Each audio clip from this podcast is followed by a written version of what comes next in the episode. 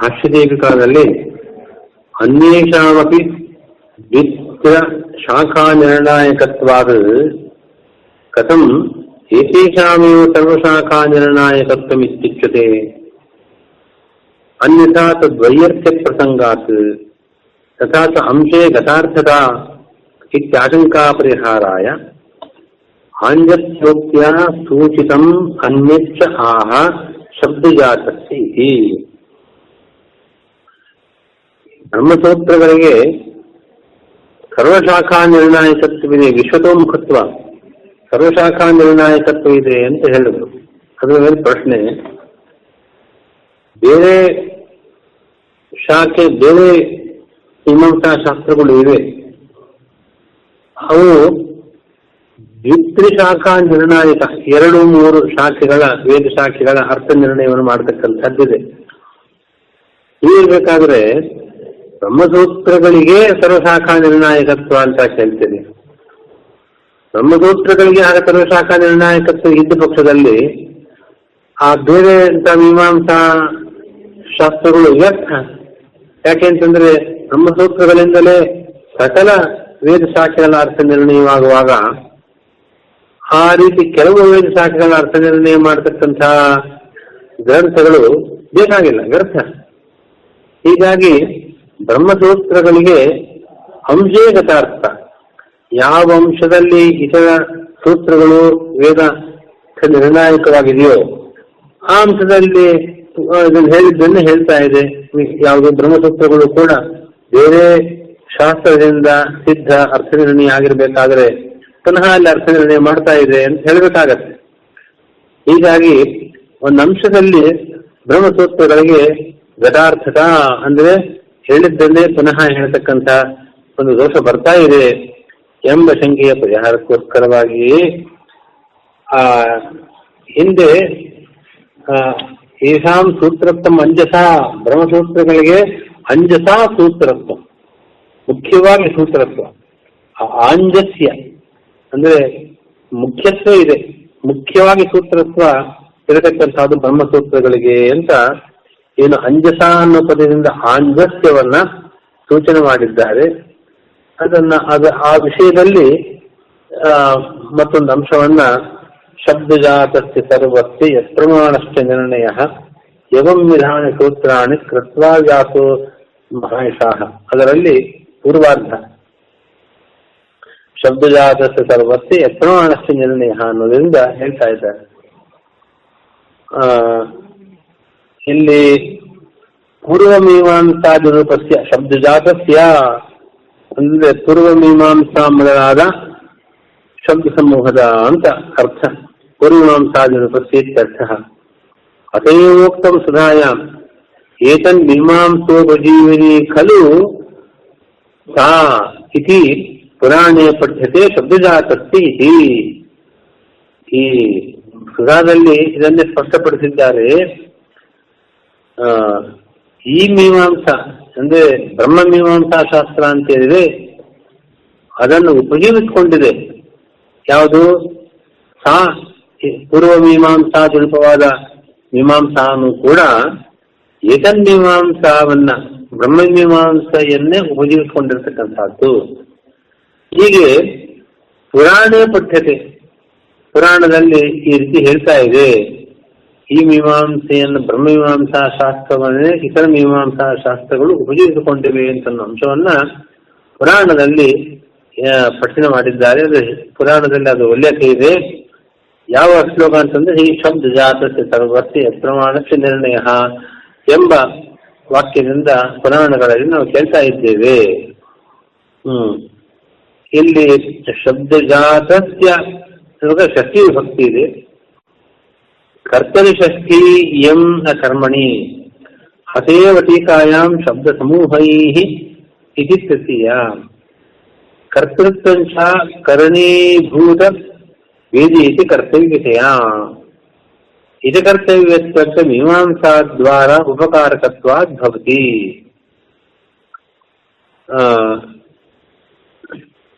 ಇಷ್ಟಂಶಕ್ಕೆ ವಿವರಣೆ ಹೀಗೆ ಶಬ್ದಜಾತಸ್ಯ ಸರ್ವಸ್ಯ, ಇಲ್ಲಿ ಷಟ್ಟಿ ಭಕ್ತಿ ಇದೆ. ಶಬ್ದಜಾತವನ್ನು, ಶಬ್ದಜಾತ ಕರ್ಮ, ಅಲ್ಲಿ ಷಟ್ಟಿ ಭಕ್ತಿಗೆ ಕರ್ತೃತ್ವ ಅರ್ಥ ಕರ್ಮ ಅರ್ಥ ಅಲ್ಲ. ಏನ್ ಅಭಿಪ್ರಾಯ ಅಂತಂದ್ರೆ ಶಬ್ದಜಾತವನ್ನು ನಿರ್ಣಯ ಮಾಡೋದು ಜಾತ ಅಂದ್ರೆ ಸಮೂಹ. ಶಬ್ದ ಸಮೂಹವನ್ನ ಅಂತ ಅರ್ಥ ಅಲ್ಲ ಅದಕ್ಕೆ. ಶಬ್ದ ಸಮೂಹ ಮಾಡುವ ನಿರ್ಣಯ ಅಂತ ಅರ್ಥ. ಶಬ್ದ ಸಮೂಹ ನಿರ್ಣಯ ಮಾಡತಕ್ಕದ್ದು ನಿರ್ಣಯ ಕರ್ತವ್ಯ ಅದು. ಶಬ್ದ ಸಮೂಹವನ್ನು ನಿರ್ಣಯ ಮಾಡೋದು ಅಂತ ಹೇಳಿದ್ರೆ ನಿರ್ಣಯ ವಿಷಯವಾಗತಕ್ಕಂಥದ್ದೇ ಶಬ್ದಜಾತ ಅಂತ ಅರ್ಥವಾಗುತ್ತೆ. ಹಾಗಲ್ಲ, ಇಲ್ಲಿ ಕರ್ತರಿ ಶಕ್ತಿ ನ ಕರ್ಮಣಿ. ಶಕ್ತಿಯು ಶಕ್ತಿಯ ಕರ್ತೃ ಅಂತ ಅರ್ಥ. ಶಬ್ದಜಾತ ಕರ್ತೃಕವಾದ ಶಬ್ದಜಾತವೇ ಕರ್ತೃವಾಗಿರುವ ನಿರ್ಣಯ. ನಿರ್ಣಯವನ್ನು ಮಾಡತಕ್ಕಂಥದ್ದು ಶಬ್ದಜಾತ ಅಂತ ಅರ್ಥ. ಈ ಅಂಶ ಆ, ಟೀಕಾದಲ್ಲಿ ತತ್ವಪ್ರಕಾಶಕದಲ್ಲಿ ಆ, ಶಬ್ದಜಾತಸ್ಯ ಅನ್ನುವ ಬದಲಾಗಿ ಶಬ್ದ ಸಮೂಹೈಹಿ ಅಂತ ವ್ಯಾಖ್ಯಾನ ಮಾಡಿದ್ದಾರೆ. ಶಬ್ದಜಾತಸ್ಯ ಅನ್ನೋ ಪದದ ಬದಲಾಗಿ ಅದರ ವಿವರಣೆ ಮಾಡತಕ್ಕಂತಹ ವಾಕ್ಯ ಶಬ್ದ ಸಮೂಹೈಹಿ ಅಂತ ತೃತೀಯ ಶಬ್ದ ಸಮೂಹಗಳಿಂದ ಮಾಡಲ್ಪಡುವ ನಿರ್ಣಯ ಅಂತ ಅರ್ಥವಾಗತ್ತೆ. ಶಬ್ದ ಸಮೂಹೈಹಿ ಅಂತ ತೃತೀಯ ವಿಭಕ್ತಿ ಉಪಯೋಗಿಸಿದ್ದಾರೆ ಹೀಗಾಗಿ ನಿರ್ಣಯ ಮಾಡತಕ್ಕಂತಹದ್ದು ನಿರ್ಣಯ ಕರ್ತೃವಾದದ್ದು ಶಬ್ದ ಸಮೂಹ ಶಬ್ದಜಾತ ಅಂತ ಟೀಕಾದಲ್ಲೂ ಕೂಡ ಈ ವಾಕ್ಯದಿಂದ ಸ್ಪಷ್ಟವಾಗ್ತಾ ಇದೆ. ಅಲ್ಲ ಈ ಶಬ್ದಜಾತ ಅಂತಂದ್ರೆ ಆ, ಮೀಮಾಂಸಾ ಶಾಸ್ತ್ರ ಇಲ್ಲಿ ಶಬ್ದಜಾತ ಅಂತ ತಗೊಂಡಿರೋದು ಪೂರ್ವ ಮೀಮಾಂಸಾ ಶಾಸ್ತ್ರ. ಅದು ಹೇಗೆ ಕರ್ತವ್ಯವಾಗತ್ತೆ ನಿರ್ಣಯ ಕರ್ತವ್ಯವಾಗತ್ತೆ ಅಂತಂದ್ರೆ ಈ ನಮಗೆ ವೇದದಿಂದ ನಿರ್ಣಯವಾಗೋದು. ವೇದ ಅಂತರೋದು ನಿರ್ಣಯಕ್ಕೆ ಕರಣ. ಆ, ಕರಣಕ್ಕೆ ಒಂದು ಇತಿಕರ್ತವ್ಯತಾ ಬೇಕು. ಉದಾಹರಣೆ ಕೊಟ್ಟರೆ ಸ್ಪಷ್ಟವಾಗತ್ತೆ. ಈಗ ಕುಠಾರಿಯನ್ನು ಚಿನತ್ತಿ ಕೊಡಲಿಯಿಂದ ಮರವನ್ನು ಛೇದನ ಮಾಡ್ತಾನೆ. ಛೇದನ ಕ್ರಿಯೆ ಆಗಿದೆ. ಆ ಛೇದನ ಕ್ರಿಯೆಗೆ ಸಾಧನ, ಕರಣ ಯಾವುದು ಅಂತಂದ್ರೆ ಕುಠಾರ. ಆ, ಹೀಗಾಗಿ ಅಲ್ಲಿ ಕುಠಾರ ಅನ್ನೋದು ಕರಣ. ನಾವು ಮಾಡ್ತಕ್ಕಂಥ ಮೇಲೆ ಕೆಳಗೆ ಮಾಡ್ತೀವಲ್ಲ ಕೊಡಲಿಯನ್ನ ಕುಠಾರವನ್ನ. ಅದನ್ನು ಉದ್ಯಮನ ನಿಪದನ ಅಂತ ಕರೀತಾರೆ. ಆ ಉದ್ಯಮನ ನಿಪತನ ಅಂತ ಅನ್ನೋದು ಬೇಕು. ಕುಠಾರ ಇಲ್ಲೊಂದು ಬಿದ್ದರೆ ಅದರಿಂದ ಛೇದನ ಆಗೋದಿಲ್ಲ. ಆ ಕುಠಾರವನ್ನ ಎತ್ತಿ, ಮೇಲೆ ಕೆತ್ತಿ, ಆ ದಾರು, ಆ ಮರದ ತುಂಡಿಗೆ ಹಾಕ್ಬೇಕು ನಾವು. ಉದ್ಯಮನ ನಿಪತನ ಆದರೆ ಆ ಕುಠಾರದಿಂದ ಚಿರಿಕ್ರಿಯೆ ಛೇದನ ಕ್ರಿಯೆ ಆಗತ್ತೆ. ಅದನ್ನ ಹೀಗಾಗಿ ಆ ಉದ್ಯಮ ನಿಪಾತನವನ್ನ ಇತಿ ಕರ್ತವ್ಯತ ಅಂತ ಕರೀತಾರೆ. ಇತಿ ಕರ್ತವ್ಯತ ಅಂತ ಪಾರಿಭಾಷಿಕ ಶಬ್ದ ಅದು. ಅವಾಂತರ ವ್ಯಾಪಾರವನ್ನು ಹೇಳುತ್ತೆ. ಆ, ಕುಠಾರ ಕರಣ ಉದ್ಯಮ ನಿಪ ನಿಪತನ ಅದು ಅವಾಂತರ ವ್ಯಾಪಾರ. ಆ, ದ್ವೈಧಿ ಭಾವ ಎರಡು ತುಂಡಾಗತ್ತಲ್ಲ ಮರದ ತುಂಡು. ಎರಡು ಎರಡಾಗತ್ತೆ ಒಂದಿದ್ದು. ಅದು ಫಲ. ಕರ್ಣ ಹಿತಕರ್ತವ್ಯತ ಫಲ ಅಂತ ಮೂರನ್ನ ನಾವು ಅಲ್ಲಿ ಘೋಷಿಸ್ತೇವೆ ಹಾಗೆ ವೇದದಿಂದ ನಮಗೆ ಅರ್ಥ ನಿರ್ಣಯ ಆಗಬೇಕು. ವೇದದಿಂದ ಜ್ಞಾನ ಬರಬೇಕು. ಆ ವೇದ ವಾಕ್ಯಗಳು ಹೇಳ್ತಕ್ಕಂತಹ ವಿಷಯದ ಜ್ಞಾನ ಬರಬೇಕು. ಹೀಗೆ ಆ ನಿರ್ಣಯಕ್ಕೆ ಜ್ಞಾನಕ್ಕೆ ಕರಣವಾದದ್ದು, ಅದು ಕುಠಾರದ ಸ್ಥಾನದಲ್ಲಿ ವೇದವೇ ಇದೆ. ವೇದದಿಂದ ವೇದ ಅಂದ್ರೆ ಸಾಧನ, ಕರ್ಣ. ಆದರೆ ಯಾವುದೇ ಕರಣದಿಂದ ಕಾರ್ಯ ಉತ್ಪತ್ತಿ ಆಗಬೇಕಾದ್ರೆ ಮಧ್ಯದಲ್ಲಿ ಒಂದು ಹಿತಕರ್ತವ್ಯದ ಬೇಕು. ಹೇಗೆ ಅಲ್ಲಿ ನಿಪತನ ಅನ್ನೋದು ಮಧ್ಯದಲ್ಲಿ ಸೇರಿದಾಗ ಆ ಕುಠಾರ ಅದನ್ನ ದ್ವೈವಿ ಭಾವವನ್ನ ಎರಡು ತುಂಡಾಗಿ ಮಾಡತಕ್ಕಂತಹದ್ದು ಅಗತ್ತೋ ಅದರಂತೆ ಇಲ್ಲೂ ಕೂಡ ವೇದ ಕರಣವಾಗಿದ್ದರೆ ಹಿತಕರ್ತವ್ಯದ ರೂಪದಲ್ಲಿ ಆ, ಮೀಮಾಂಸಾ ಶಾಸ್ತ್ರ ಇದೆ. ಪೂರ್ವ ಮೀಮಾಂಸಾ ದೇವಿನಿ ಮೀಮಾಂಸಾ ಅಂತ ನಾವು ಕರಿತೇವೆ. ಅದು ಕೂಡ ಮೀಮಾಂಸಾ ದ್ವಾರ ಆ ವೇದ ಅರ್ಥ ನಿರ್ಣಯ ಬರೋದಕ್ಕೆ ಉಪಕಾರಕವಾಗ್ತಾ ಇದೆ. ಆ ಅದನ್ನೇ ಹೇಳ್ತಾರೆ ಭಾಷೆ ದೀಪಿಕಾದಲ್ಲಿ ಇಲ್ಲಿ ಕರ್ತರಿ ಷಷ್ಠಿ ಎಂ ನ ಕರ್ಮಣಿ ಶಬ್ದ ಜಾತಸ್ಯ ಏನ್ಬೇಕಾದ್ರೆ ಷಷ್ಠಿ ಭಕ್ತಿ ಇದೆ. ಅದಕ್ಕೆ ಕರ್ಮ ಅರ್ಥ ಅಲ್ಲ, ಶಬ್ದಜಾತವನ್ನು ಕರ್ಮವಾಗಿ ಉಳ್ಳದ್ದಲ್ಲ. ಶಬ್ದಜಾತ ಅನ್ನೋದು ಕರ್ತೃ, ನಿರ್ಣಯಕ್ಕೆ ಕರ್ತೃ. ಇದನ್ನು ಟೀಕಾದಲ್ಲಿ ಸ್ಪಷ್ಟಪಡಿಸಿದ್ದಾರೆ. ಅತೇವ ಟೀಕಾಯಾಮ್ ಶಬ್ದ ಸಮೂಹೈ ಇತಿ ತೃತೀಯ. ಶಬ್ದಜಾತಸ್ಯ ಅಂತನೋ ಇದೇ ವಾಕ್ಯಕ್ಕೆ ವಿವರಣೆ ಕೊಡಬೇಕಾದರೆ ತತ್ವಪ್ರಕಾಶಕದಲ್ಲಿ ಆ ಶಕ್ತಿ ವಿಭಕ್ತಿಯ ಬದಲಾಗಿ ತೃತೀಯ ವಿಭಕ್ತಿಯನ್ನು ಉಪಯೋಗಿಸ್ತಾರೆ.